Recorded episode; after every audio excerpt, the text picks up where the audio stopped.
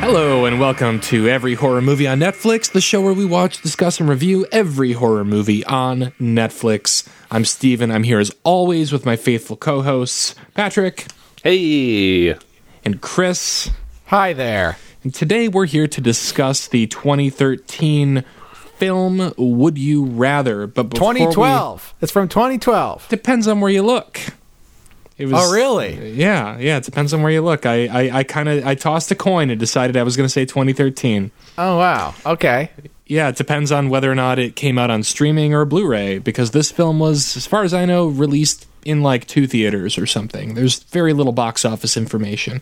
But before we get into the nitty gritty of Would You Rather, what have you guys been up to? How are you doing? Have you watched any horror stuff lately? Have you had any real life horrific, traumatic experiences that you want to share with our listeners? Daily, but um, in terms of watching horror content, I'm I'm derelict again. You know, I'm a bad horror fan. I, I I'm very uh, lax at chasing horror outside of my duties for this show, and I, I plan on turning that around in the near future. But for now, I'll have to uh, punt on over to Patrick.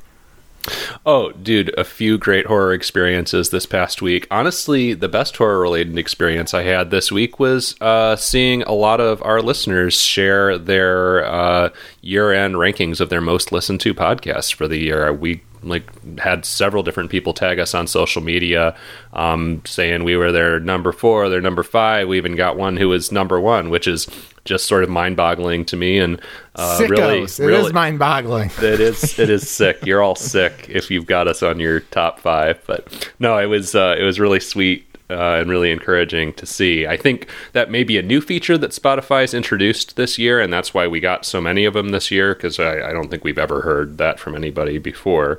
Um, but regardless, still really cool to see.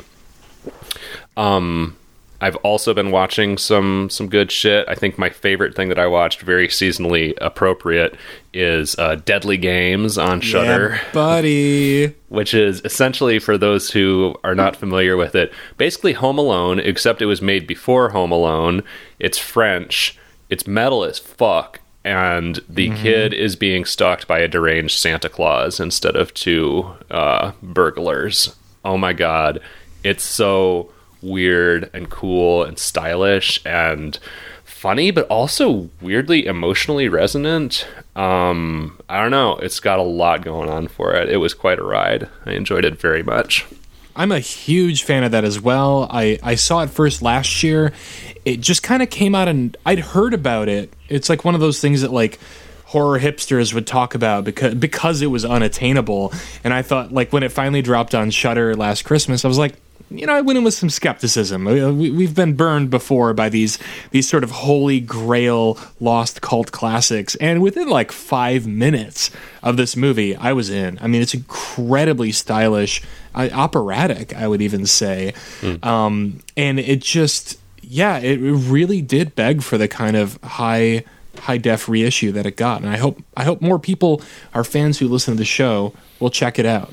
Yeah, I, mean, I haven't great. seen it. It's it sounds very interesting. Home Alone's one of my favorite movies. Uh, Well, Chris, you should know the the filmmaker actually sued. I, I don't know if he sued like you know Chris Columbus directly, but like he sued the makers of Home Alone, the studio, whatever, because he claimed that they had that they had ripped off his concept. And ah, yeah, I can see an argument to be made there. yeah, I think he deserves some credit. Does does the kid put his hands on his cheeks and go ah? No, the thing about Home Alone is I fucking hate that kid. I love the kid in Deadly Games. He's a stone cold badass. Like in the opening credit sequence, you see him suiting up with his Rambo gear Yeah. and everything. yeah. I don't know if I can watch any movie that you guys recommend until you guys watch Suicide Kings. Wait, what? I've been on Patrick at least to watch Suicide Kings for the better part of 10 years. Yeah, I was gonna say a decade at least. and I'm drawing a fucking line in the sand. I'm going on strike. Yeah, yeah. that's that's gonna be your Christmas present this year, Chris. I'll watch Suicide Kings for you. All right. I don't know if it's good. It was good. I loved it as a teenager. I probably wouldn't love it quite as much if I watched it today. So we might have a listener who's like, Chris likes Suicide Kings. what even is that? Is Christopher Walken in that? Yes, Yeah. it's the movie where Christopher Walken gets kidnapped by a bunch of college kids and, and basically held for ransom while his right hand man, played by Denis Leary, goes on Oh. a, a, a, a, a journey Okay. across New York City trying to track him down and save him. Oh, uh, all you had to say was Denis Leary, and I'm in. You're You're a Denis Leary fan? Yeah, I might even be a Denis Leary apologist. Dude, Oh, I was in the same room as Denis Leary one time. I interviewed Denis Leary on a At the press junket. firehouse? At the firehouse? No, it was a press junket for the Amazing Spider-Man. oh yeah, I forgot he was in that playing Yeah. New York City cop. Yeah, fucking Gwen Stacy's dad. I Good like stuff. what Um, have you been watching, Steven? What's in what's going on in your horror world? Well, I, I have two things, um, and I'll I'll be quick with both of them. So the first is a movie called Bloodbeat. It's another one like Deadly Games that like I would hear horror hipsters on podcasts talk about this movie over the past five or six years, and I just couldn't find it anywhere. But I knew it was like a. Um, like a holiday cult classic, I guess. There's a very minimal holiday connection in this movie, but this is a like a regional film. I believe it's shot in Wisconsin, so I'm assuming that's where the money came from. In 1988, the, the year of our Lord, the year you and I were both born, Patrick. And me. Um, oh, and you. You're an 88 baby too. We're Okay, 88, great. 88 gang. Represent. Yeah, yeah. 87 what? 89 who? Let's give it up for the 88 crew. Crazy 88s. Yeah, I mean, this is like a super low budget, um, just kind of zany, bonkers movie. It's uh, I it's I struggle to even tell you what it's about, but it's basically like a a, a, um, a young man brings his new girlfriend home to meet his family for Christmas. Again, there's shockingly little Christmas iconography in this movie, and uh, she doesn't want to fuck him. She spends a lot of time in bed masturbating, and while she's masturbating, this samurai suit that's in a trunk at the end of the bed comes to life and starts killing people in the town, and it doesn't strike until again it's unclear. It's chicken or egg. But uh, my theory is it doesn't actually strike the blade until she has an orgasm. But it could be that the strike of the blade allows her to reach orgasm. And that's pretty much your movie. I mean, Amazing. if it doesn't sound like it makes any sense, the movie makes even less. It's the kind of movie where, like, while I was watching with a couple of people, the audio is the worst I've ever heard in a film. I mean, it sounds like these people are talking into like tin cans, and the, everything is mumbled. And someone asked, "Should we turn the subtitles on?" And I just said, "I think we're going to get everything we need to know from the way this movie was made. I don't think we need any assistance here. Um, we're not in safe hands." Uh, the other thing I watched was I talked to Patrick about this Run on Hulu with Sarah Paulson, and it, this has been pretty buzzy. Um, it's basically like, as I described to Patrick, a lot of people love this movie. It's got great reviews, but I thought it was kind of like misery for like people who haven't seen misery, like a younger generation. It's super campy, super trashy, pretty stupid, but I have to say it did get my pulse rate up a couple of times. There's some suspense in it, even if it hits some familiar beats that you've seen in a film like Misery before. Um, so I recommend it as just like light fare. If you go in expecting a lifetime movie, uh, you'll get your money's worth. So, someone I know has a seven year old son, and this seven year old currently, his favorite movie, not his favorite, his favorite movie, period, Hubie Halloween.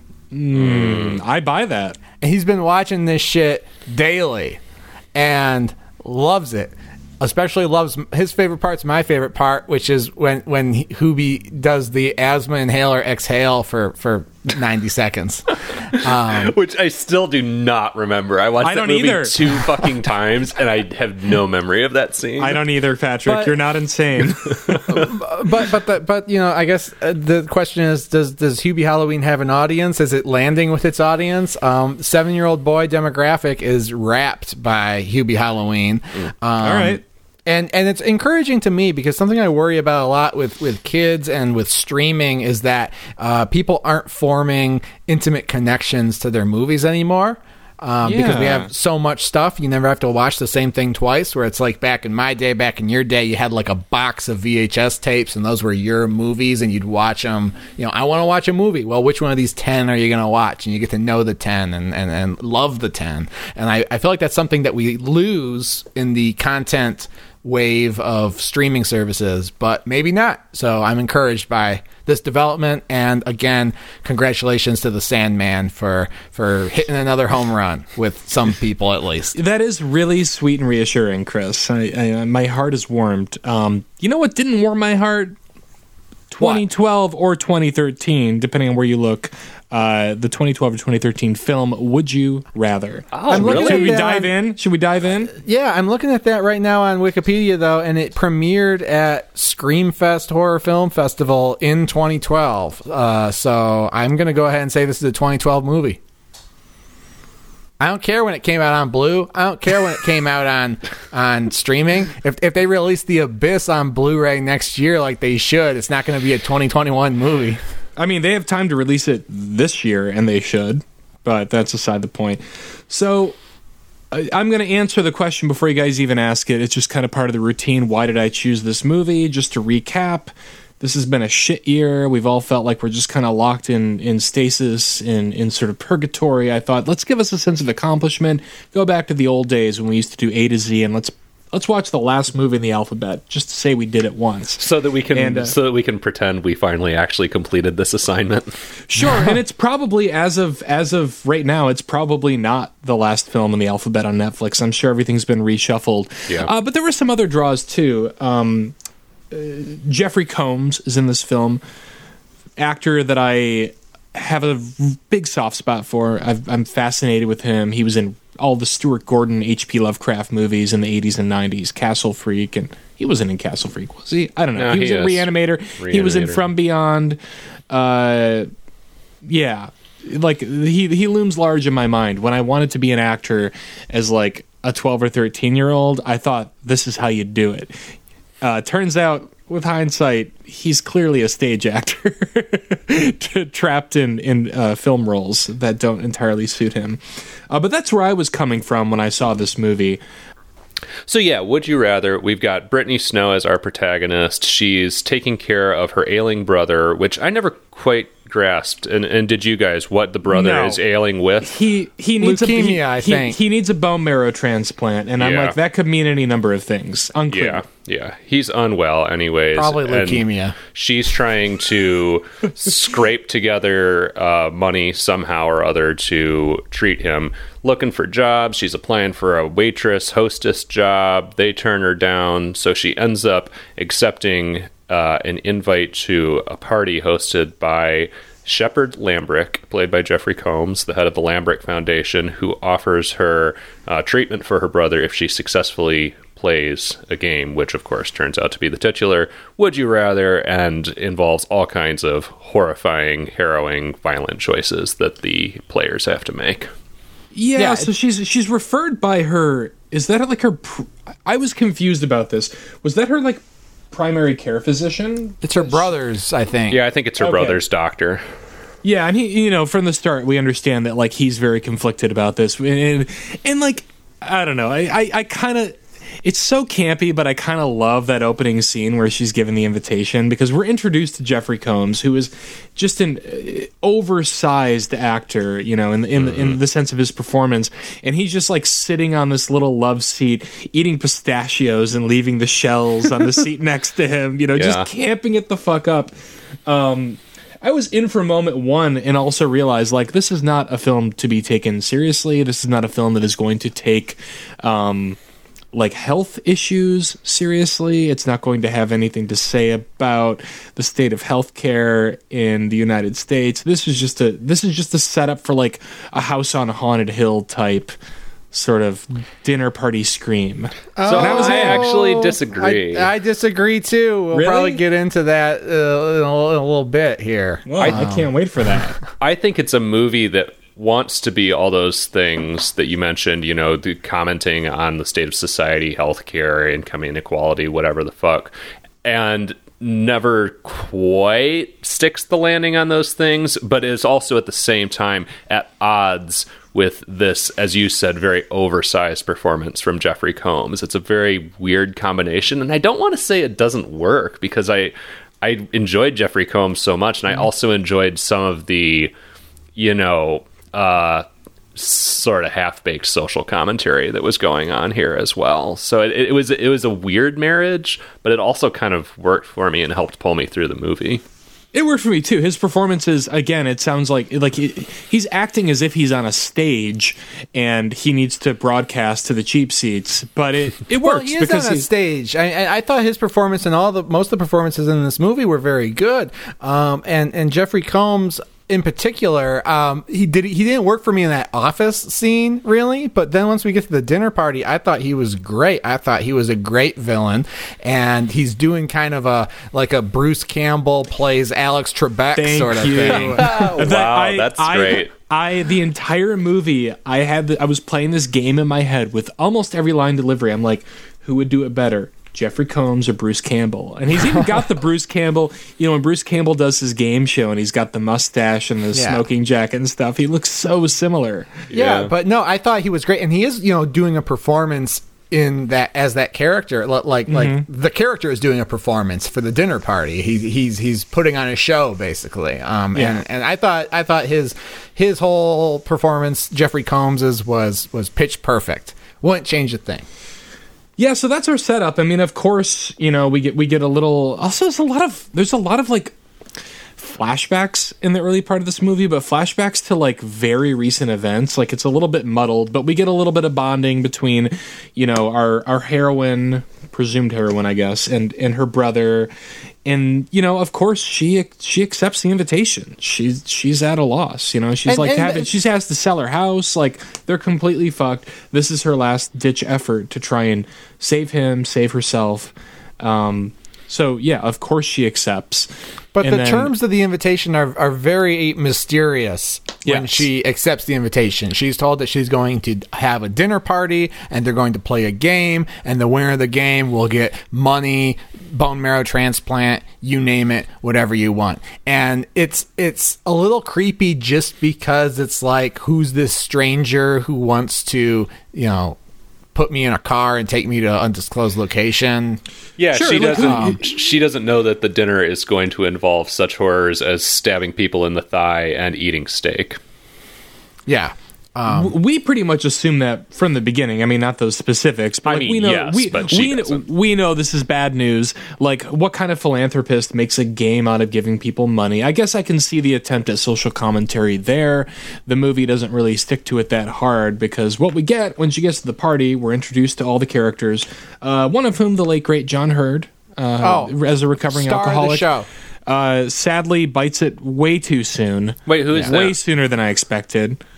He's the guy. He's the recovering alcoholic who's given fifty thousand dollars to drink an entire decanter of whiskey or bourbon what- or whatever the hell Who it is that though? I don't know what what has he been in. I don't think I know that. John name. Heard, he's uh he's like a New York character actor who's been in all kinds of shit. Well, isn't Most- he the dad in Home Alone? yeah, he's best known for being the dad in Home Oh Alone. yeah, yeah, full circle, baby. Okay. But he's had he's had great little character roles and all kinds of things. Um, and yeah, this this I forgot that he died. Um, and so I was really sad after I watched this movie because he really I think steals the show in these these opening minutes and and and gives you something interesting to focus on when the story and the setup isn't that interesting. I mean, basically, our our hero goes to this house, um, is kind of introduced to the eight or so contestants in a pretty not very well written scene. She's basically standing in this parlor talking to two guys, and the two guys are like, "That guy's name is so and so. He did so and so." Yeah, and then it's, yeah. it's you know that, that kind of thing. And but but the whole time, John Heard is there, just saying so much with his body language, while everyone else is just like sitting around. And so yeah, really June kind Squibb is just like looking doe-eyed in a wheelchair, like Yeah. doing nothing. Um, Dude, yes, the second Amon uh, movie to uh, traverse the June Squibb cinematic universe in like three episodes now. And you know Yeah. what? Spoiler alert. I was really hoping this would be the movie where June Squibb lived up to her last name. Does not happen. Ah, no. Um, in I the think sense this is that a you pr- like wanted there to be like a blood squib, or what are you talking Yeah, about? yeah, Okay, exactly. okay, I was like, God, this is going to be the time where we can make that joke. Uh, no, This sadly. um, th- this is the prequel actually to Hubie Halloween. this was um, what turned her. yeah. Um, but but so, so so they sit down at dinner and and it starts off and I, I really love the escalation because it's like all right so there's this boring dinner that we have to get through. We're also introduced to our host and and what's the actual character's name of the of our, of our host of our Shep. great host. Shep, Shep, Shep Lambrick. Shepard Lambrick, Mr. Lambrick. We're introduced to to Lambrick's piece of shit son, psychopath son. Such a contemptuous character in this fu- film, and and we're introduced to him, and he's like, "We gotta sit through a boring dinner first. and I'm kind of feeling the same way, and we actually do kind of go into a boring dinner scene, and we're like, "Well, how's this gonna escalate to the shit that we're here to see?" And it does it in a really interesting way. I thought. I mean, th- uh, we have our um, Iris, our hero you know, opens her mouth right away and is like, "Excuse me, I can't eat this steak because I'm a vegetarian."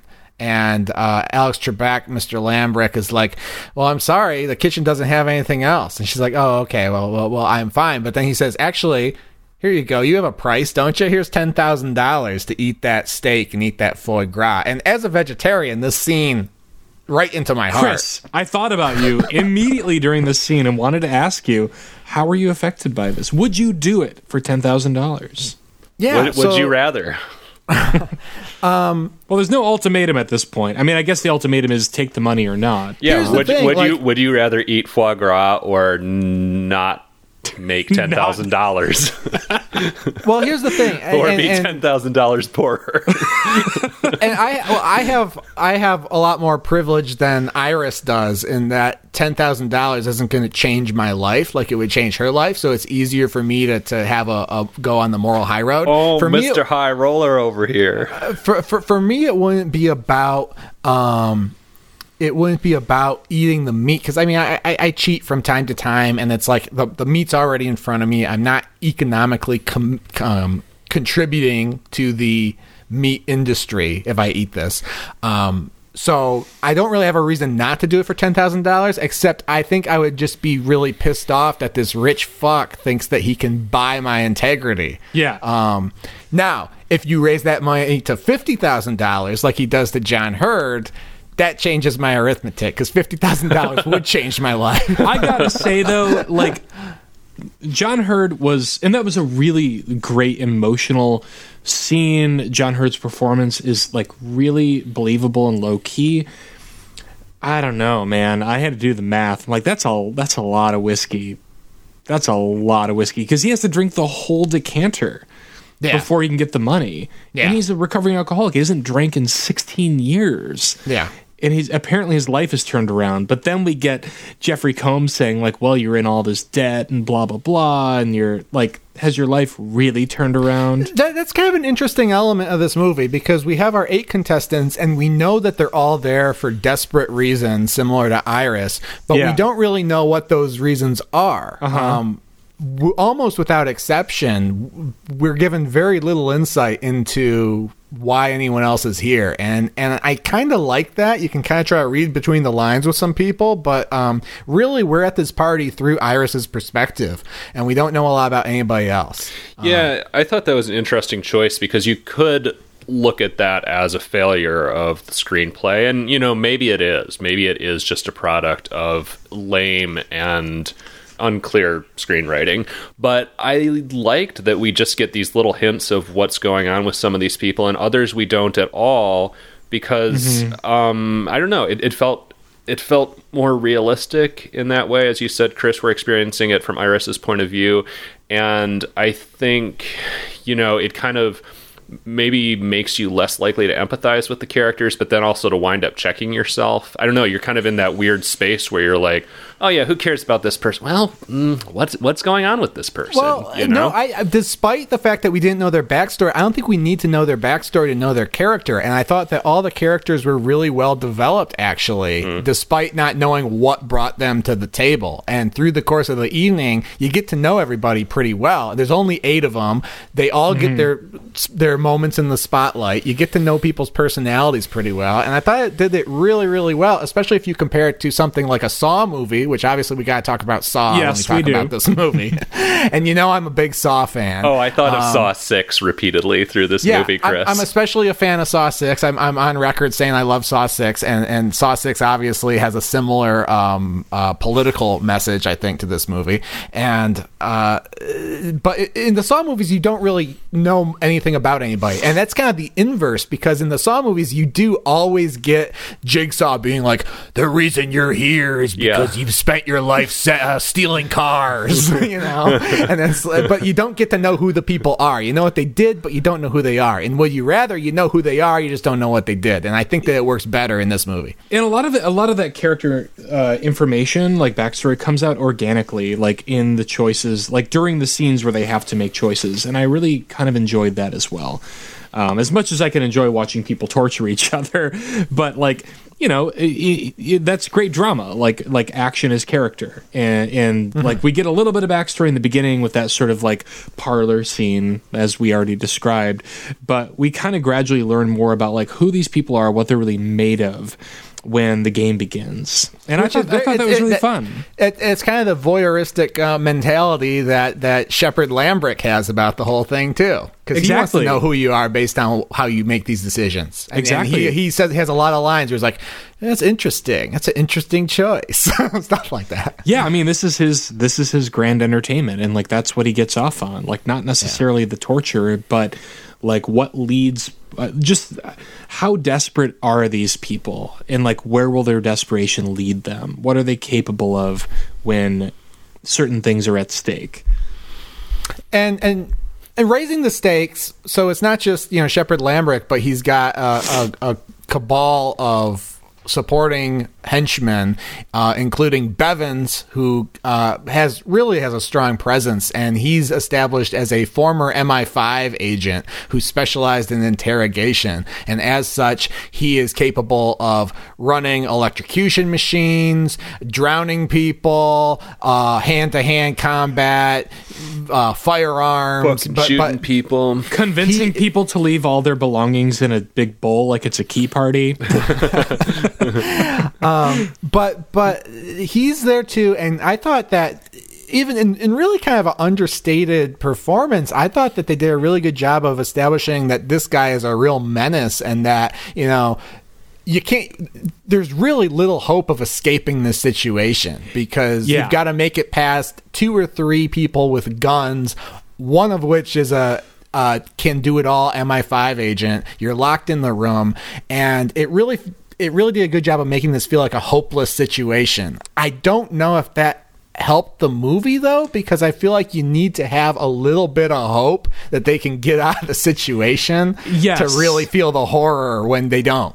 when so when the whole game began and when things started to get real i was like okay there's got to be a moment where everybody or where a couple of them kind of start to try and figure out how to get out of it and i think the movie gets really bogged down when they do actually try and get out of it because there's there's no hope like we know that they're pretty well fucked like i mean the, once we see john heard get shot um, I, I, I think like Which sounds like a spoiler, but that happens in the first, you know, 15, 20 minutes. It's, Oh, yeah, It's it a, was- it's, a, it's a surprising moment. It's not actually that surprising.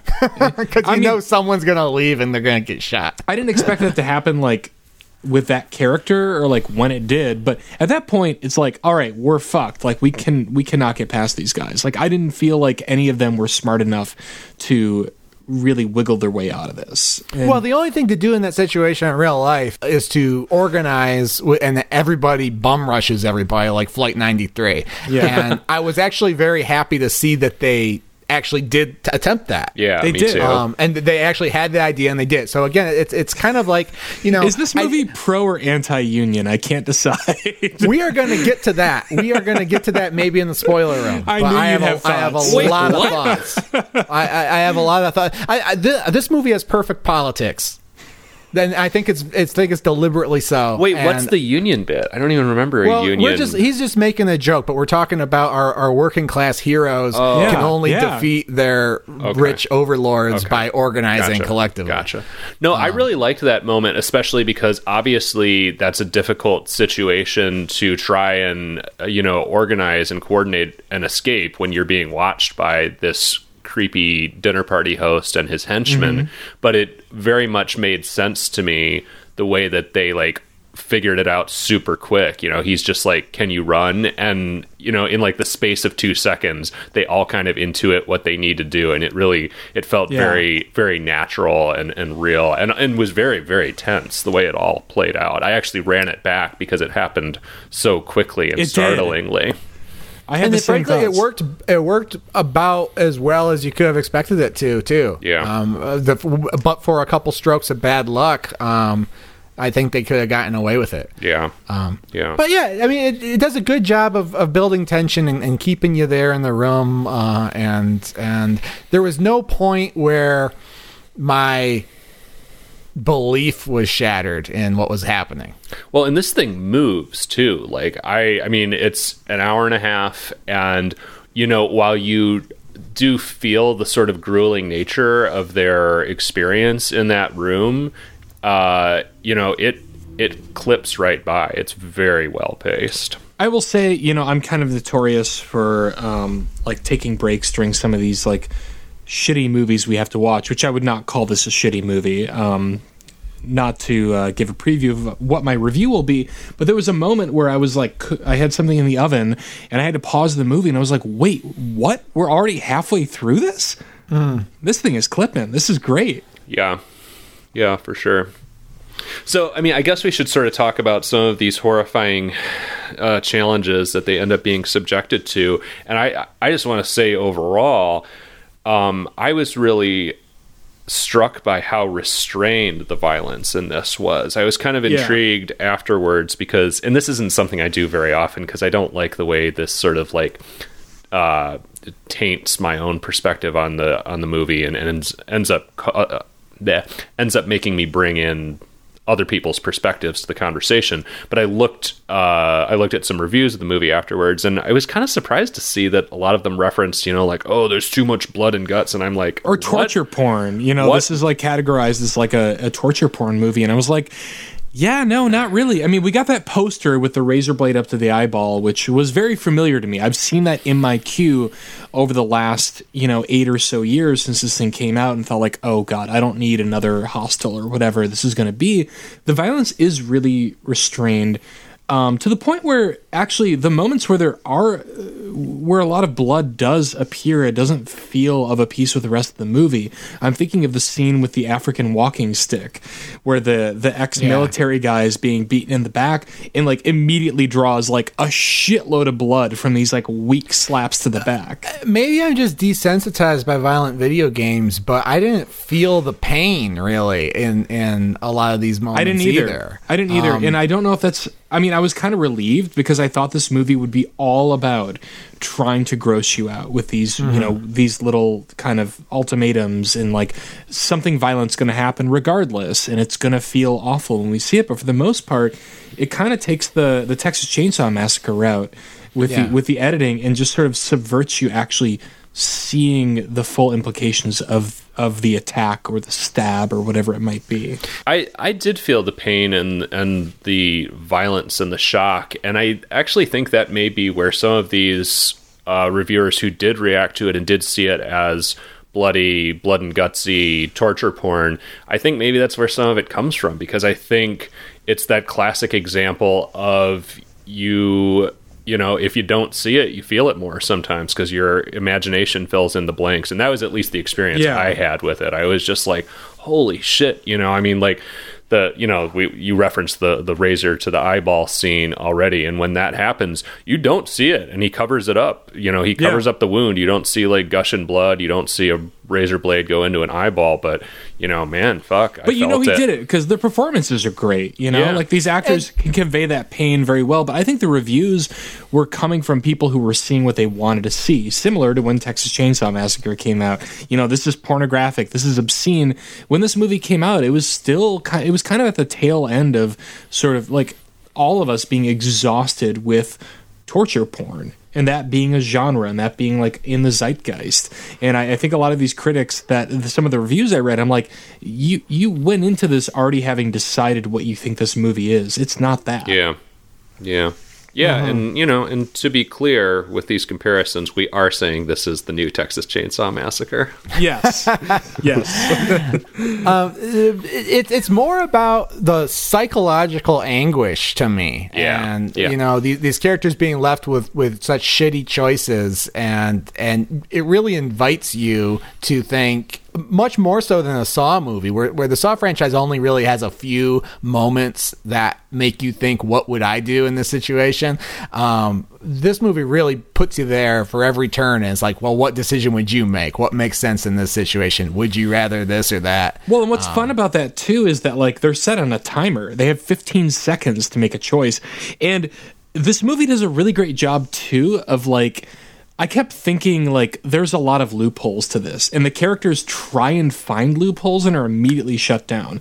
Like Yeah. they ask all the questions, propose all the solutions to these gruesome situations that I would if I were there and Jeffrey Combs is like, "No, those aren't the rules." Yeah. Like, Right. like like what if um um in fact there's one point actually where there, there's a there's a sequence where they have to either like whack each other with this African walking stick or stab someone in the thigh and a character is like Jeffrey Combs slips and says you get to stab anyone of your choice and she's like oh do can I stab them anywhere and he's like oh yeah I guess I didn't say in the thigh this time Oh yeah, Yeah, he'll, And he'll this bend the rules to be more sadistic, Yeah. but he won't let you get out. Yeah, this is the like utterly morally unscrupulous dinner party guest played by adult film star Sasha Grey, which was kind of a uh, surprise to see her in this movie. from yeah, yeah. Well, and also she was. I mean, she's been in other, you know, uh, non-adult films. She was in uh, the Girlfriend Experience, the Steven Soderbergh movie, most notably. Oh, but okay, that's she's it. yeah, she's definitely had a. Actually, she's had a very. I was looking her up after this, and she's had a very interesting career that includes all kinds of stuff outside of doing porn. But um, I yeah. wish Steven Soderbergh had made this movie. Oh, me too. See, okay, I, I, I, I don't want to get too bogged down in this, but I felt like she was the kind of weak link because yes, she's she's the wild card character, but like I didn't really understand her. I didn't fully understand her motivation to stab Iris, and not only We to need a stab Iris, but to stab more. Iris like in like right under the lung in that one scene. I'm like, I guess yeah, she she understands the game. She knows that like it's more effective to kill people, you know, and she has a greater chance of winning. But like, I didn't really know much about her backstory and like what led her to that kind of strategy. She was the most one-dimensional character, um, and it was fine because I I love to hate her, you know, and I Sure, like and that, like that works. that that worked. They made her contemptuous in a in a good way. Um, but I, I just a little thin compared to the rest of the table. I wouldn't have minded her revealing a little bit more about herself. But I mean, that's kind of the point of her character. She's not there to make friends. She's she's the reality show contestant who's like, I'm not here to make friends. Well, so sim- similar to uh, sounds like a former supervisor of mine, um, sim- who literally said that to me at one point. Um, oh God. So, uh, similar to um, Jeffrey Combs' son, who is just yeah, there's no other word for it. He's like utterly contemptuous, but like not really in any clear way except through his performance. And I fucking hated him. I hated his like Hated him. Nazi haircut and his like terrible posture and his like constant grinning and laughing. But it worked. It worked for me. Like I hated that character, and he, I didn't have to know anything about him really. Yeah, he's got like him. big. I mean, in addition to Barron Trump, he's got big Draco Malfoy, like Hmm. uh, Michael Pitt in Funny Games energy. Yeah, Very good comparison. He also reminded me of um, the uh, the the guy in Get Out, the the brother. yeah, he reminded me yeah. of him too. Yeah. Yeah. Yeah. So much so that for a second I thought maybe it was the same actor. But I was like, no, that's not what he looks like, but that's that's who he is as a person. yeah, I had the same thought too. I was like, I know it's not him, but yeah. Anyway, Um, and, and and you know the most satisfying scenes for me, and I kind of wish there had been more of this. And I, I would like to think that maybe I would be that person if I were at the dinner table. Is when they just start talking shit to their captors, and especially when our our, our war hero guy talks shit to the uh, you know the little sniveling son character. Oh Um, man, the war hero guy made me believe in the U.S. military.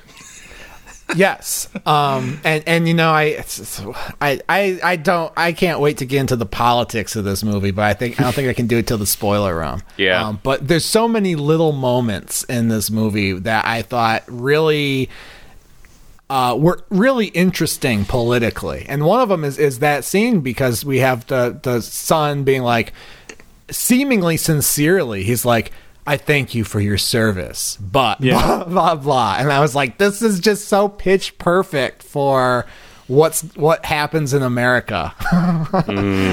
Um. Anyway, Yeah.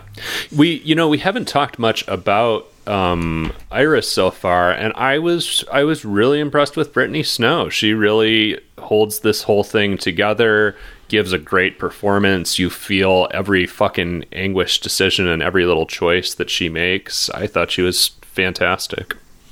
yeah, I per, everyone did a great job, I think, for the most part in this movie. Yeah. yeah, there's hardly a false note. I mean, even June Squibb, who's given like almost nothing to do except to be just like too wholesome for her own good, is still like the, the relatively believable in this scenario. I kind of appreciated in a weird way that there was like a little old lady in a wheelchair because I mean, so often like you don't, you know, you, we were talking about the Saw movies, and so often the Saw movies are all like, for the most part, like fairly attractive people under fifty, you know, and it was like, okay, well, it makes sense that an old lady would be here, like trying to get money for her whatever medical treatment she needs, And Giving at money to same- buy collectible plates from commercials on Fox News. sure. and at the same time, I was just, I just had this flesh crawling, like, oh my god, what is going to happen? I don't want to see anything bad happen to this woman, you know. And, Or- fortu- or in front of her. unfortunately, yeah, and fortunately, like she ends up. I and, and fortunately, unfortunately, like so many things in this movie, it's like She doesn't it's get so the worst of it. It's so fucked up that she like does she die? She gets off easy. June Squibb has a naivete about her, which is endearing and also makes us be like, "Oh God, what, what, what are you doing here?" And we don't we don't want to see where this ends up. Um, It's a perspective we don't often see in these kinds of movies. yeah, or you see it in like an M Night Shyamalan movie where like she would end up winning the game and being the most brutal of all of them. It would be like, "Ha! Bet you didn't see that coming." Yeah, it simultaneously made it feel more real, and also I just like didn't want her to be there, you know, and just felt so bad and like empathized with that character. I guess just because she's a little old lady. No, totally. Um, I yeah, I, I I don't really have a comparison for it, but I enjoyed the fact that they included a character like that, and that June Squibb of all people played her. God bless. God bless. Well, I think we should review it. I I, th- I think it's clear that there's a lot more we can say, but it's you know we don't we don't want to spoil too much. So, uh, Patrick, let's start with you. Well, Would you would you rather view it, cue it, or screw it? You know, I I wrestled with this a little bit, but I think I would rather view it. Actually, I mean, it's not perfect. We're going to talk about the ending, which I had some qualms about, but I mean, damn, this is a very efficient, very effective little thriller that has, you know, as we've talked about, some political resonance to it. I don't know that it really sticks the landing on some of the social and political commentary it's going for, but I like that it's trying and I like that it's uh, you know, doing something a little more restrained with some of the violence and not just having us gawk at blood and guts spraying everywhere like a Saw movie. Um, It's it's pretty damn well put together. I was pleasantly surprised by this. Uh, how about you, Chris? I'm gonna second most of what you said. I'm also gonna give it a view. It um, this movie really surpassed my expectations. Uh, even as a fan of the Saw franchise, you know, uh, I saw a lot of stuff in here I hadn't seen before, uh, and I I think. You know the the idea of like oh rich people uh, brutalizing poor people for their own entertainment is not a new idea you know but it's it's um there's so many little moments that we'll talk about later that I think really elevated this because they spoke. At least I interpreted them as speaking to really uh, specific uh, problems that we have, or, or specific mm. things that that that happen uh, between uh, in the power dynamic in America or, or any country that has a advanced capitalist system. Um, I, I thought it was great. I thought the politics were perfect. I thought the performances were spot on. I was squirming when they wanted me to squirm. I was playing along with the characters. Um, just really well executed. Perfect movie? No, not a perfect film. It's not Get Out, but what movies are? um, I'm Steven. so I'm so excited to hear some of your political hot takes in the spoiler. I can't wait too. to I can't wait to ladle them out. Get in line. um, I, I'll give it a cue. It. I think this is the definition of a cue. Where this is like a I I'd seen this poster so many times pop up on various streaming services and just thought like, oh god, like why would I want to watch that with this Un Chien Andalou, you know, razor into the eyeball thing. Like this is going to be stupid torture porn. Um, but it's actually like for what it is for a low budget movie. Um, it's pretty. It's pretty smartly made. Not totally competently made. I mean, I referenced earlier. There's a lot of like unnecessary like recent flashbacks and stuff. Like it's a little clumsy at times. Um, but it held my attention. It moved. I felt for these characters. I felt like it was a little bit stagey at times, but for the most part, I felt like I was in this room and wondering what I would rather do. And I felt myself being very curious about what these characters would rather do.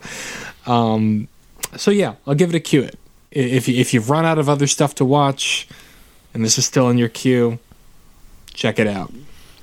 I did think that this would make a good stage play. I would love to see this adapted for yeah. the stage, especially played at high schools across the country on a regular basis. High schools. It would, it would work really well that way. I mean, I've seen like it reminds me of like Clue, which I've seen a like a uh, in Grand Rapids. I saw like a local production of Clue as a stage play, and it worked fucking marvelously. Was it Clue um, the musical?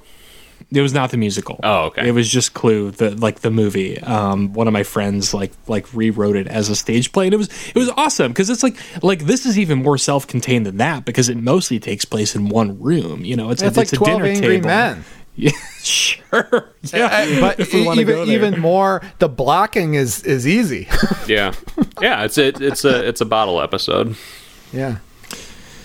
yeah. All right. Well, so those are our thoughts. You can decide whether you would rather watch this movie or not. Uh, regardless, we're going down to the spoiler room.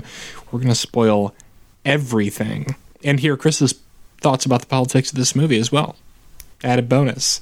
And mine. Uh, and, uh, and mine need- too, honestly. Everyone's thoughts on the politics. Well, before we go down to the spoiler room, as usual, I will invite you all to follow us on social media. We're at Ehmoncast, E H M O N Cast, on uh, you know most of the social media platforms, at least the ones that matter, anyways. Uh, you can hit up our website, everyhorrormovieonnetflix.com. Check out the list of all the ratings that we've given to all the movies that we've watched. Uh, hit the merch store link to buy our t shirts or coffee cups or whatever else floats your boat. And review us on your podcast provider of choice. We love to hear the feedback, and it helps people find the show.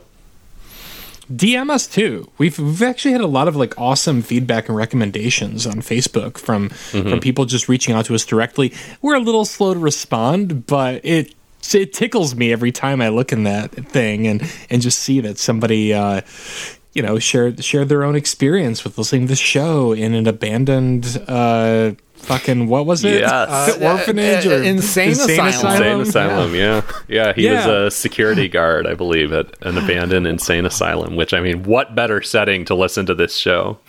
Yeah, we're the number one podcast among listeners who work as security in abandoned insane asylums. Which oh, is yeah. one person in the entire world. Yeah. Also, if you're, you know, one of those sick fucks who uh, does have us in your top podcasts for the year and you haven't told us about it already, please let us know. We'd love to hear about that too. It would also help if you specify which of us you would like to respond because sometimes we all just kind of see those messages piling in. and we're like, ah, somebody else will respond to that. these, these these people they, they they have the security job at the at the asylum and the cemetery and they, they put their little AirPods in and they listen to us so they don't have to hear the screams and the baby crying. yeah. all right. Well, we are we are fast on our way to the spoiler room. We will see you in a moment. See you. Talk to you.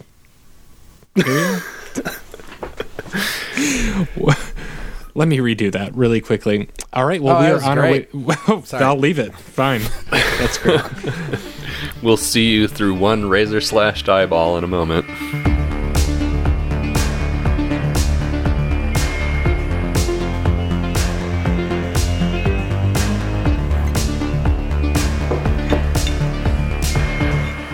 Right, welcome back. We are down here in the spoiler room. We've got the dinner table set up. We've got some amazing non vegetarian food, half eaten on the table. We're ready to spoil everything, but first, I think we need to. Uh, We got to play some Would You Rather. Yeah.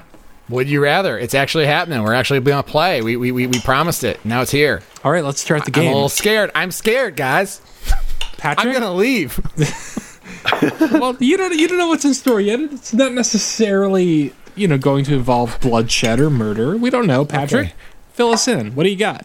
I yeah, so I was looking up would you rather questions and I found kind of a an interesting list. There's some silly ones and also some that are just like to me at least like genuine existential crises. And you know what? Actually, since, since I mentioned the existential crises, I'm just going to start with a big one here. This is the one where I was like, "Whoa, this is this is a dilemma.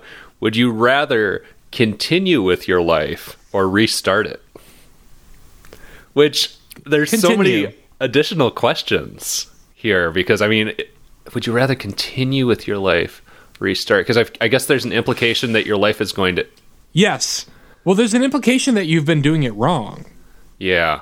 Okay. I was. I think I was reading too much into it about like essentially ending your life, which I guess would be true. You'd be restarting. Yeah, you'd be ending your current life and starting over again. Yeah. Okay. Wi- it's wi- less. well, okay, here's my question: Are you restarting with the knowledge that you've gained from your current experience? Oh, yeah. That's true. Yeah. That's all. That's the dream, isn't it? To go through high school and college again No. with the social skills Oh, I have now. I've thought about this several times. No, I don't want to relive any of that. I don't care if I'm like wizened by you know my years of experience. I don't want to experience any of that again. It was awful. It's going to be awful the second time around. Next question. Okay, okay, okay. This one, well, it's for both of you, but it's this one is especially for Chris. Would you rather have a Lamborghini in your garage or a bookcase with 9,000 books and infinite knowledge? Is that literally on that website? Or you just come up with that? no, it's on the list. Oh my god. Oh my god! Well, I I I I have the Lamborghini, but I'd be a lot more proud of these seven new bookcases I just bought to hold ten thousand new books that I bought. Why did you say that was only for Chris? You know I love that guy too. Chris and I used to talk about what is his name? Ty something? Tai Lopez, Ty way, Lopez, way man. too much. N- not to be confused with Jay Lopez.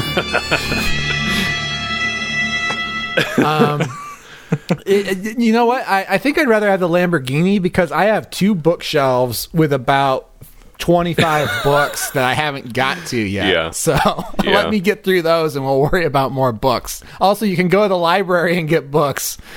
Well, don't forget infinite knowledge is also included with the books. Oh, well actually that ties into to a question that, that I will pose to you guys that I that this is something that I read years ago and it still fucks with me. Well, hold on. Steven has to decide if he's picking the oh, Lamborghini or the books and infinite knowledge first. Well, Patrick, you've been to my place. I have a shitload of books. I've read about 65% of them. I don't need more books. I don't want a Lamborghini, but if that's all that I have to choose from here, I want the Lamborghini. Come on. Yeah, I hate to be shallow, but I think I might have to go with the Lamborghini as well because also I have like terrible memories. So you give me infinite knowledge, I'm gonna forget it all. You know, uh, books. I can get whatever books I want from the library already. So yeah, I think Here's I the gotta question. Take the Lamborghini. The Lamborghini is it is it like built for street conditions, or is it like am I'm gonna be like Paul Walker and like run over It's- a Pepsi can and just blow up? Yeah, dude, let's ask a let's ask a better question. Is it built for Michigan roads? yeah. Yeah, that's a good question. I don't have the details, but I will check with the International Committee of Would You Rather and get back to you on that. All right, thank you. I got one more for you. I, I'm, you know, I started big. I started with the philosophical shit, and we're narrowing focus to just the dumbest, dumbest stuff. So here's my final question: Would you rather eat shit that tasted like chocolate, or eat chocolate that tasted like crap? And interestingly, that is the exact wording. I don't know why they Like say sh- crap? I don't know why they say shit on the first reference and crap on the second reference, but that's the question. I'm gonna have to go with the chocolate. Yeah, I'd go with the chocolate because I mean, taste aside, I mean, I'm not eating either of them for the taste. I just don't want to get diseases or anything from Yeah. eating shit, and I don't want people to be able to say about me that guy ate shit. Well, I've It's said that way about you a few times, anyways. Let's talk about like like like playground bragging rights. Like I ate the chocolate, it tasted like shit. Remember when like the Bertie Bott's, like every flavored beans were a thing? Mm-hmm. And like you know, there's like the puke flavor and whatever, and like you would like dare each other to like eat the the nastiest flavors. Like that's way cooler. If you ate shit, you'd be ostracized. yeah, If you actually ate real feces, you'd be done, donezo. Yeah, I mean, listen, I want the taste of chocolate in my mouth, but also, you know, I have some curiosity about what shit tastes like. But I don't want to actually eat shit. So, I mean, this is actually kind of a perfect solution. You eat the chocolate, it tastes like shit. I get the experience I want without the bacteria. This is And where I wish this were. This is where I wish podcasts were a visual uh, medium because my reaction to you saying that was like I was jolted back to life. That you're curious about what shit tastes it's not just about the taste; it's about the texture too. Yeah. Oh, oof. But I uh, see. I can already envision the texture, though. I've picked up enough dog shits in my life where I don't need. I, I already know what shit is gonna feel like in my mouth. I don't know what it's gonna taste like. I don't know. For me, every shit's different.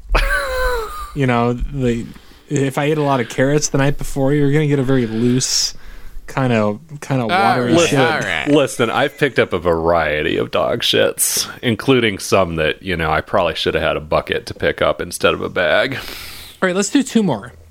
Okay, What do you guys? I got- Chris has one. some for us. Yeah, I got, I got, I got two that are, are exist that are seared into my mind from from when I played this game in the past. Here, here's the easy one. Would you rather lick the floor under a refrigerator or eat all the shit that gathers in the corner of a cat's eye? Wow, that took me on a journey. Um, Uh, I'm gonna Cat's go cat, eye. cat's eye. Yeah, that's that's much. I go less, cat's eye, too. Yeah, it's much less stuff, and it's yeah. That, It's that- that's organic. gonna it's gonna go down way easier. there's nothing Yeah. in the corner of a cat's eye most of the time because they're very clean creatures. Like Oh, they, you should look at my cat's eye. Yeah, actually, that's a good point, Steven. There's a good chance that you're not even going to really lick anything gross at all. I- I should show you my cat's eye. You'll see what I'm talking about. Yeah, unless All right, you're well, unless you're one. licking Chris's cats. Would you rather be 20% smarter than you are right now or 20% dumber than you are now? Oh, dumber. Absolutely. wow, that's a great question. Life would Because, be so much easier. Yeah, I- I'm kind of with Patrick on this, where I'm like, I think life would be easier. I think I maybe wouldn't suffer so much from anxiety Yeah. if I was 20% dumber because I wouldn't be thinking about all the possible. Uh, po- uh, just possibilities in general. I could just like sh- Occam's razor, shoot right through life. I'd be yeah, enjoying I- I- life more. I don't know if twenty I agree. for me. I don't know if twenty percent would be enough, and I'm not saying I'm insanely. I'm not saying I'm insanely smart. I'm saying I'm incredibly anxious.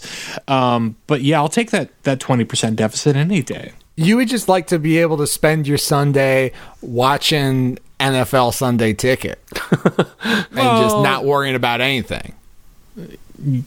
That that sounds delightful compared to what I normally do on Sunday, which is just try as best as I can to stave off the Sunday scaries the entire day Oh, by finding things that make me even more anxious and activate my brain more than it needs to be. So yeah, okay. You, you just spend your Sundays looking at the nuke map online. Dude, you know, you know me too well. What's your pick, Chris? Oh, I I, I want to be dumber. Okay, yeah. And what about the I- what about the fridge versus the cat's eye? I don't think you I said. I eat the cat's eye. Yeah. Okay, all right. Well, One We're more, all- Patrick. we're all on the Patrick's same fr- page. fr- fr- oh, from the list. From the list. He's Come got on. the itch. Let me- He's- let me got see the what I itch. got like this here. game. I, I He's thirsty for more. oh, would you rather experience the beginning of planet Earth or the end of planet Earth? oh wow. I mean, we're already experiencing the end of planet Earth. Yeah. So- Right. um, here's what I'll say about that: the beginning of Planet Earth, it's inhospitable. I mean, you what, what are you going to do? You're not going to go to Taco Bell. You're not going to watch a horror movie. You're just going to be like, "Wow, that's really it's really fucking hot, and I can't breathe." Um, the end of planet Earth is, is coming in our lifetime, and it's kind of a privilege because you think of all the Spoilers. generation. I mean, also think- the end of planet Earth is inhospitable too. I think I don't know how that's uh, really any different from but the I, beginning. I feel like there's a privilege to to seeing how it all ends. You know, it, it's it's like the every generation of humanity has has come into the movie and then left 20 minutes before the ending, like that one woman did when we watched Unsane. Um, and we get to actually see the end credits, and it's a privilege, no matter how bad it gets. I'm reading The Stand for the first time right now, and it's you know a weird time to read that book, but it's pretty exhilarating. You know, like because the few people that are left trying to save the planet or whatever they're trying to do, I don't know yet. Um, they're pretty energized. You know, they got a mission. The the end is in sight, and they've got to do something about it. Like that's so, like not my normal day to day like mo that I think it'd be kind of it would be kind of fun, you know, just to like ha- have an end in sight, have a project. I'm going to see this thing through its end. Well, there's people who have. I mean, there's people doing that right now, and the end is in sight, and and people have a mission to do something about it. But it doesn't matter what you do. At the end of the day, Mitch McConnell is going to be like, "We're not going to put that bill on the floor this session." Well, it makes for a better. I think it would make for a better story, a better epitaph for my life if I'd lived to see the end than if I'd started at the beginning and just died before. I mean, you know, millions, billions of years before humans ever became a thing. but you'd be a fossil, man. They might find you. They wouldn't find you. you Oh would just, wow, that's a better. Would you rather? Would you rather be a fossil that someone could find, or a corpse, alive. or a corpse on a dying planet in its final moments Dude, that I'm no one will ever discover?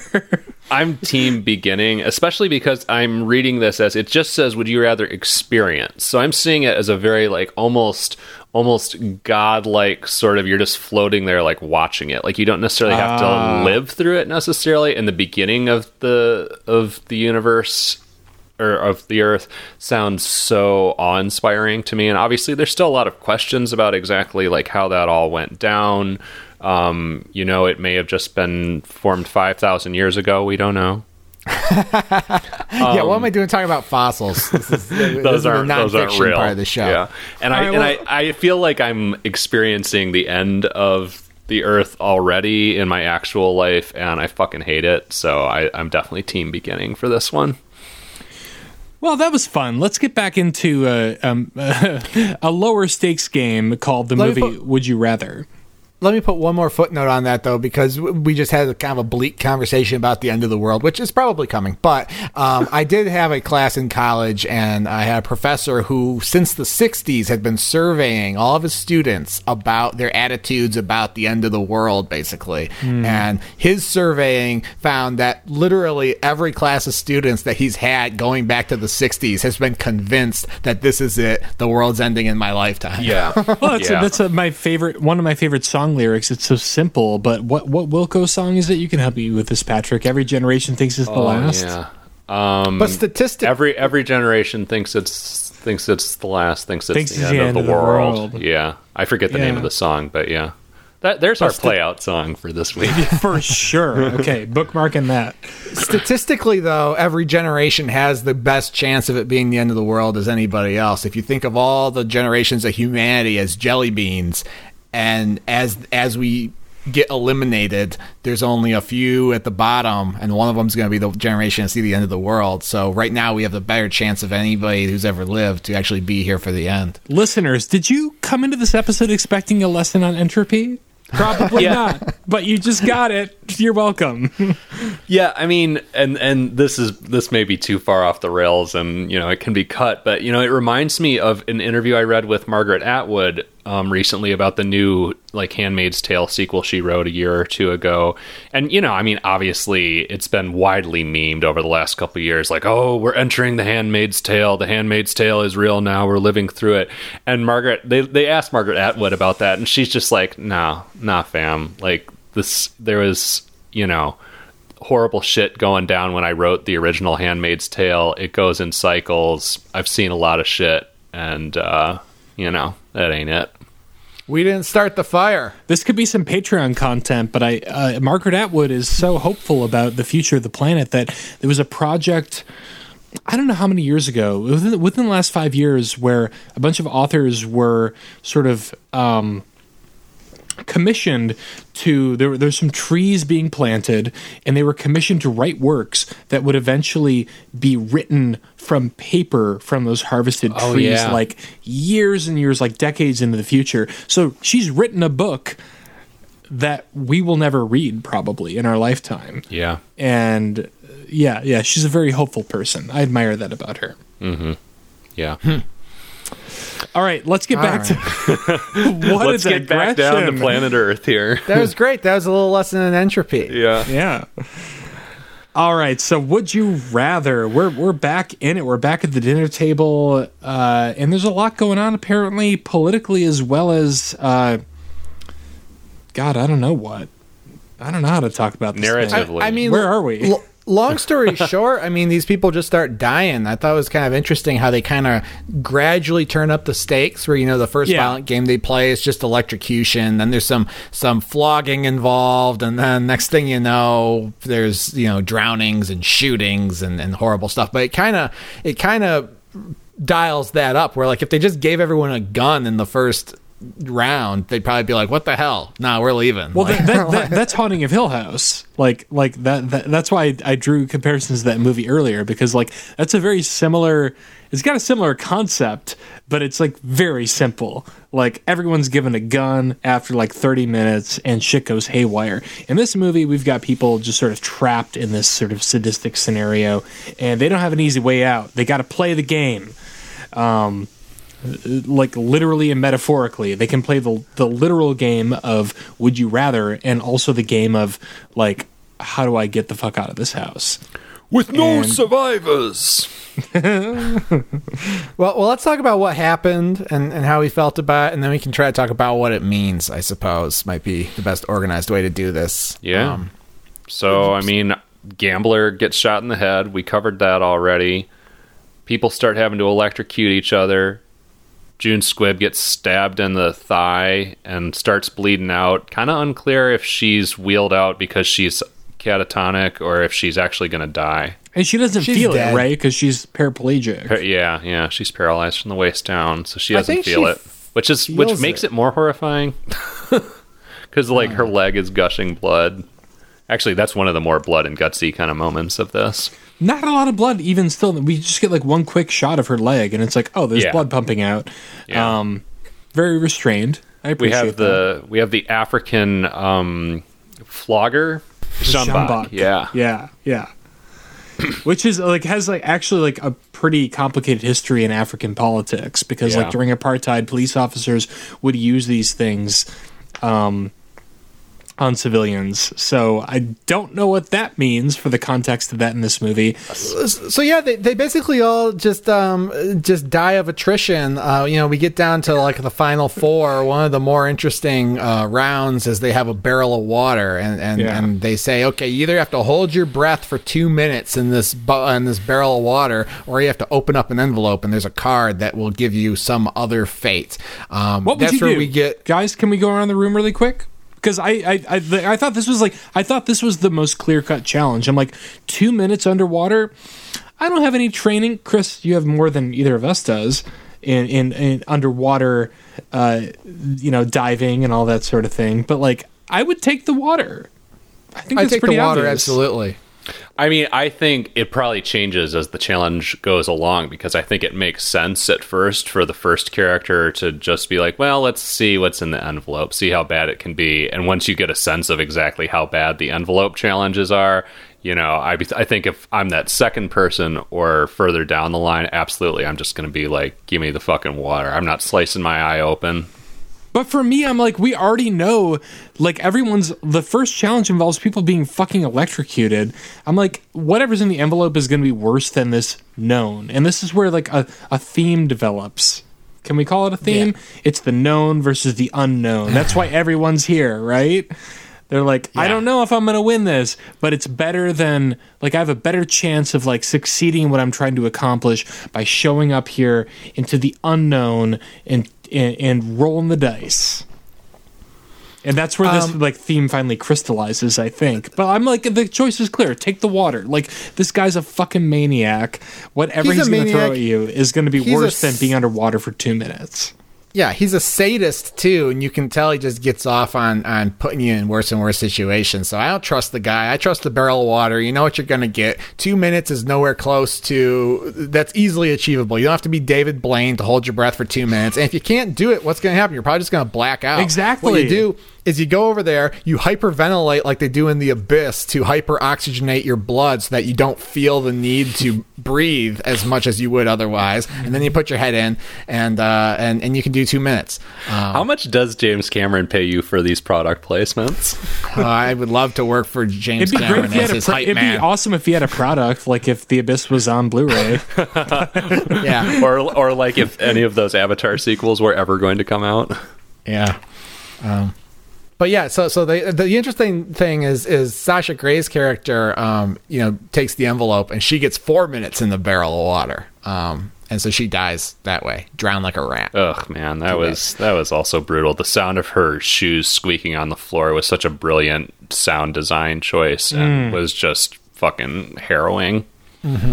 Although I also watched the time because I was like, "Are they actually going to give us two minutes?" And it's it's eh, it's not. It's not. I think if, if I'd been making this movie, I would have had uh, Iris, who also takes the barrel of water and survives with two minutes. I would have had her. It would be a continuous shot. We would have her breathing off a, a scuba regulator in the bottom of the barrel, and it would be unbroken shot of her face down the barrel for two whole minutes, while everyone around her gets progressively more concerned. I would like that actually. Movie magic. movie magic, but this is a lean like 90 minute movie, maybe slightly less than that. Yeah. No time. No time. Not even time. 2 minutes. It, it's close. It's like ninety seconds, I think, that she's actually in there as far as runtime. So we end up basically it's Iris and and the other like hero of the movie, this guy who's pretty much stayed out of trouble for most of the movie and has kind of been the the organizer. He's the guy who organized the the the run, the break. Um, that didn't work. Uh, he's he's been morally uh, outstanding all movie long, and it's just the two of them. Yeah, except our other morally upstanding guy. I mean, there are like three people who you actually kind of like around the. T- well, no, that's not true. Well, th- yeah, the there's there's two guys who she meets as soon as she gets there, and they both seem pretty solid, and they kind of mm-hmm. all look out for each other for much of the movie. And the other guy just gets shot in the fucking head when they try to escape, which was upsetting. Yeah. Also, you know, there's also the the B plot where the the remorseful doctor Yes. does a little Scatman Crothers thing, where he's going to come back and save the day, but he just gets killed immediately. Yeah. I love Oh my god. I was like this is a trope I've seen before and you nailed it. It's Scatman Crothers. Yeah. Yeah. Dick Hallorann. Dick Hallorann. Um, yeah. So, so we have just our just our heroes at the end. And I'm like, what's this gonna be? Are they gonna have to play Russian roulette or something? Long story short, they flip a coin. Iris wins, so she gets a pistol, and they say, "All right, here's the deal. You can either end the game right now, and you can both walk away with uh, with nothing, or you can shoot your buddy and win, get everything, and uh, you know, Get the your treatment your millions of dollars and get the treatment for your brother." Um, and so then we, and this is why I think it's important that we don't know a lot about the character's motivations, um, because this guy starts to try to explain his motivations, and she shoots him, and she kills him, and she gets the money, and she gets the treatment for her brother. Yeah, because she doesn't want to know. She wants it to stay anonymous because it's going to make her decision harder. And I think Mm-hmm. you know that crystallizes what I was kind of fumbling over before about how I like the lack of detail about these characters because then we're kind of forced into the same very moral gray area where we don't know, you know, whether we were we should be rooting for our protagonist to succeed, if that's even the word to use, or not. You know. Well, she. I mean, we can just jump to it. I think at this point, she doesn't succeed at all. Well, I mean, she this movie- succeeds at the at the game and like the getting game. the money, but then she gets home and her brother has committed suicide. Yep. Yeah. Like total Well- fucking nihilistic, nasty ending that I I just like rage quit my PS4, which I was watching this on when I saw that. I was like, Are you fucking kidding me? What, kind, I of, don't what kind of statement is this? What are you trying to say? here? yeah, yeah. I don't like the epilogue. I'll, I'll talk about that in a second. But I, I did like that she shot her her friend and won the game, and it was a decision that made sense to Sure, me. I'm not, yeah. I'm not saying I would do the same thing because here's the thing: it's not just about do you want to walk away or save your brother. It's also about what's this guy going to do when he gets the gun. It's a it's a prisoner's dilemma, Mm-hmm. and we don't know what he. You know, she has to choose basically between this guy who was a stranger until two hours ago and her brother she can make that decision, but then she gives him the gun, and then he has to decide between her and who knows what, all his sisters, something like that. So how can you put him in that position? yeah, that's yeah. What does he say right at the end? I have three sisters or something like He that. He says, "I'm a lot like you." He's like trying to relate to her. He's like, "I'm a lot like you. I have three. Let me tell you why I'm here. I Yeah. got three sisters." And I think that might even be the thing that pushes Iris over the edge because she's like, "You know what? I hadn't considered until this moment. We were all comrades in this game." Uh, now I see that you actually have to make a choice between my life and people that you care about, and I don't know if you're going to make the decision that's good for me. yeah, yeah. Mm. So she wins the game, but yeah, the epilogue where she finds the the dead brother really fell flat to me, and it felt like maybe a producer was like, "Ah, you need a punchier ending or something," because it's more horrifying just to ha- save your brother's life and live with what you did. I think than this Deus Ex Machina suicide. It was a very like EC Comics ending, but like Yeah. with no flourishes whatsoever. It's like, oh, he's fucking dead. Movie's over. Yeah, Figure out how you feel about it. yeah. And I still haven't. I that that was so it was so weird. I, I've struggled so much with that ending and what the fuck it means and how I even feel about it. I'm I I'm pretty sure I don't like it, but I don't know. It's it's very weird. Yeah, it's just kind of yeah. Well, let's talk about what the rest of all this means. Let's get into this political shit. All right, Chris, you are you're underwater for two minutes. Tell us what you think this movie means politically. Tell us where, I mean, where it stands. I, I just think it's about capitalism and class consciousness. And like I said, we've seen this story before Most Dangerous Game, all that stuff, where you have rich people who are just getting off on torturing and killing uh, people who are beneath them in the social strata. Um, this game mostly does that. But the things I found interesting, there were a few little touches that I found really interesting. One is kind of the air of civility that everything takes, where you feel like these people care a lot about pretending that this is a noble event and making sure people are polite and things like that in a way that kind of um, uh, makes their horror more palatable to them. I think about this a lot where we have, you know, politicians like Rashida Tlaib coming under fire for saying impeach the motherfucker while people, you know, wear their suits and very politely cast votes to kill people. Um, and that's that's normal. That's accepted. Um, I also like the ending where Iris wins and she leaves, and he's like, "All right, we're going to give you all the shit." I believe a thank you is in order, and I mean that's kind of what we're dealing with every day, where it's like we have a elite class which is oppressing most of the people in America and, and in countries all over the world and they want you to thank them for the privilege. You know, oh, you should be glad you have that minimum wage job. That's something we're giving you. Yeah. Even though we're Yeah. exploiting you, we don't care if you live or die. And a lot of this is, is cruelty for our own entertainment. Um, and and I you know and knowing what you just said about the the history of that African stick, I think adds some context. Having the henchman be a MI5 interrogator, I think adds to that Yeah. that yeah, theme. Totally. Um, I, I just think there's a lot of stuff going on that's really interesting in subtle ways. Again, that with the son talking, uh, you know, thank you for your service, and in what doesn't seem to be sarcasm. Yeah, yeah. You know, I, I just think this movie has a lot of really interesting touches that really put their finger on very specific notes of kind of what's so sick about our economic system and our social system, um, where it could have just been mustache twirling, oh, we're just going to hunt these people because Yeah. it's what gets us off. I think all that stuff is there, but I, I like we have the, the the sort of like the breadcrumb trail of all of these different threads, but like I don't think it really adds up to much in the end. Like I don't know if this movie I don't even know. Well, I guess it's a good conversation starter because we're talking about it and we're extrapolating. But like, I don't think this movie really like sits on one side of the fence or the other, and it it's like almost unclear as to whether or not it means to be as sort of confrontational about these issues as as any of us thinks it is in the end. Oh, I think it certainly sits on one side of the fence or the other. I mean, I think it's quite clear that we're, you know, to to treat Shep and the, you know, sort of the elite ruling class as the villains.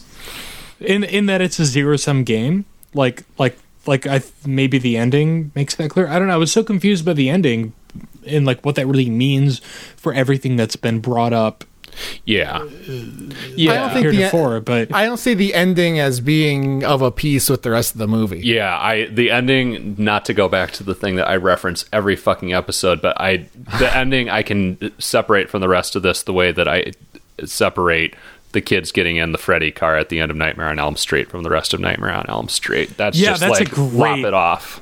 Yes, thank you. That is a perfect way to put it. Like without that ending, I think this movie makes it makes its political stance pretty clear. The Yeah. ending only confused me more. And it's like, what what would you do for money? And it's like in real life, people are making these choices all the time. That's one of the reasons why we don't have, you know, guaranteed health care in America. It has nothing to do with the health insurance companies as much as it has to do with the entire uh, corporate structure wanting people to rely on their jobs for health care so that they can be exploited at their jobs and they can't leave because their kid's gonna not be able to see a doctor if they don't have the job.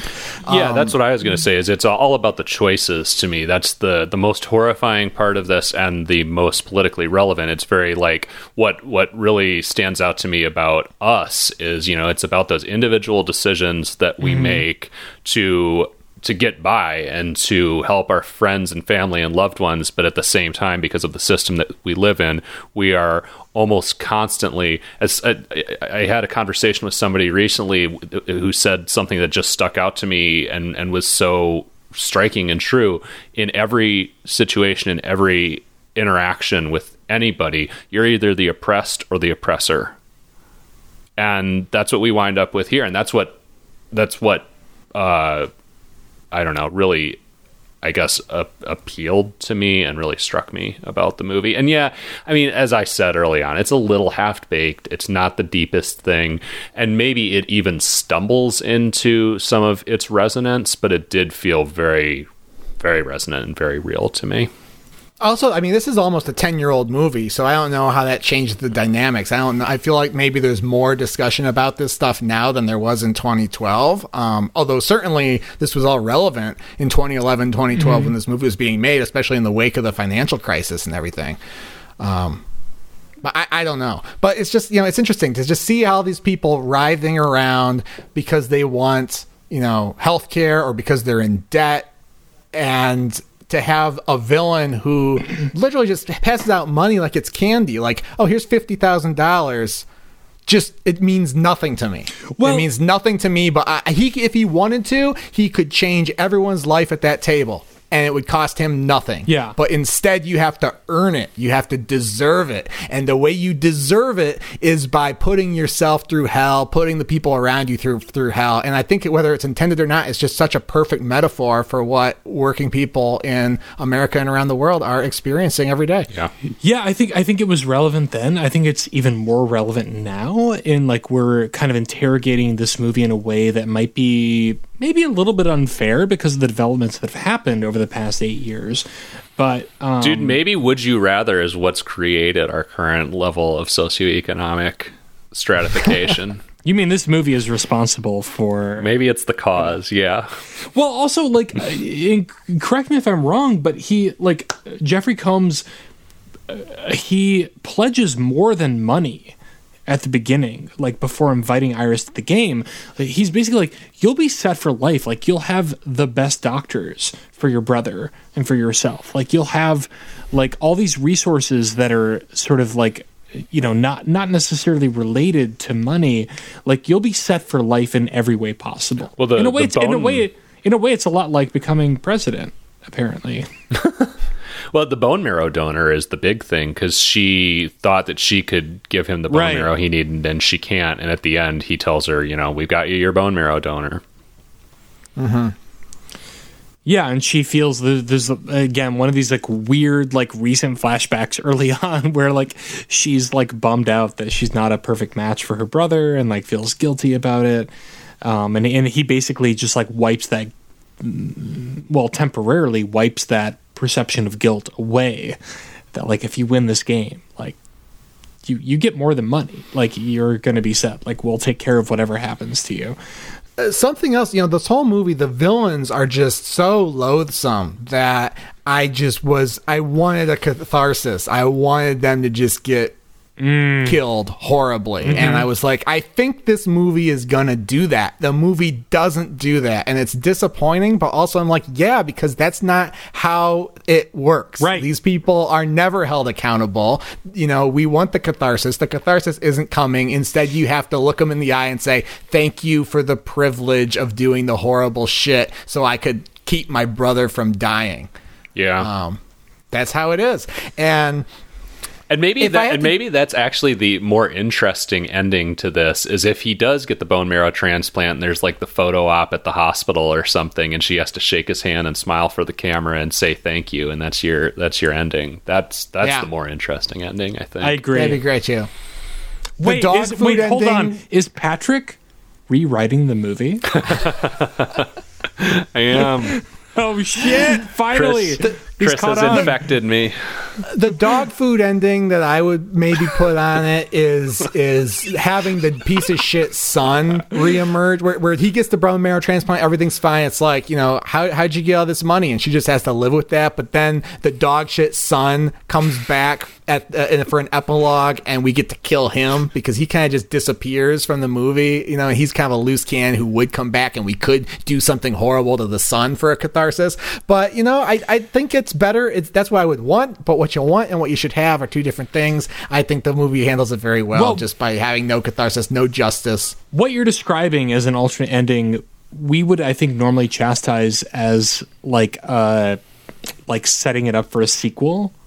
And what we get is like a, a very definitive ending. Um, like I think if that had happened, like we would be like, at least I would feel like, oh, it's it's setting this up for like another film or something. It wouldn't be a sequel because they'd be like leaving the hospital with healthy brother, and the deranged kid would show up, and then like a security guard would pump him full of lead, and he'd die on the sidewalk, and we get to watch it. oh, I would love to see that. Oh man. All right. Well, Yeah. should we? s- we didn't even get to talk about unions, but you know what? I'm sure it'll come up in another film that we watch soon because we have strong feelings about that.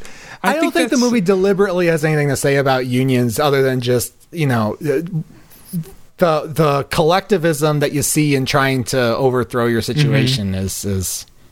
I don't, I don't think it was deliberately putting that in there to be political, but yeah, that's that's how you do it. And but then you see how it works because that's what happens too. It's like, Yeah. oh, you're going to organize against us, boom, now you're dead. Shouldn't have done it, you know. we just closed down the factory, sent it to Mexico. So yeah, that was Would You Rather. Now we're in the hands of the wheel, the wheel of death. What is it going to pick for us? All right, yeah, the wheel of death gets to pick, so we're gonna load it all up. Every cyber wheel, cyber wheel, because we got every true. goddamn horror movie on Netflix in the wheel, and we're gonna load this thing up, and we are gonna pick one completely randomly, and that will be our fate. All right, let her roll. Our movie is Kuntilanak, which I actually we actually had to take a break for me to look up and how, figure out how to pronounce it. It's K U N T I L A N A K. It's Indonesian. Yeah. it's a Netflix original. Five kids discover that an antique mirror found in their orphanage is home to a ghost that kidnaps children and imprisons them inside the glass. Sound familiar? Love it. It sounds exactly like a movie I want to see. Um, Sounds exactly like Oculus, but uh, a little bit. I did not like Oculus. Oculus did not turn the dial for me either, actually, but that was that Ah. was before my Flanagan fandom Yeah. really set in. That's baby Flanagan. That was Flanagan learning learning his chops. Yeah. Just bit off bit off a little more than he could chew with that one, but God bless him. Everything else he's done has been ten out of ten. Master of horror. All right, well, can't wait to All watch right. that next time. Yeah, taking a little trip to Indonesia. yeah. So that's Would You Rather. We're gonna watch. Um, you know, decide how to pronounce it for yourself next time. And for every horror movie on Netflix, I'm Steven. I'm Chris. And I'm Patrick. Goodbye. All you fat followers get fit fast. Every generation thinks it's the last, thinks it's the end of the world.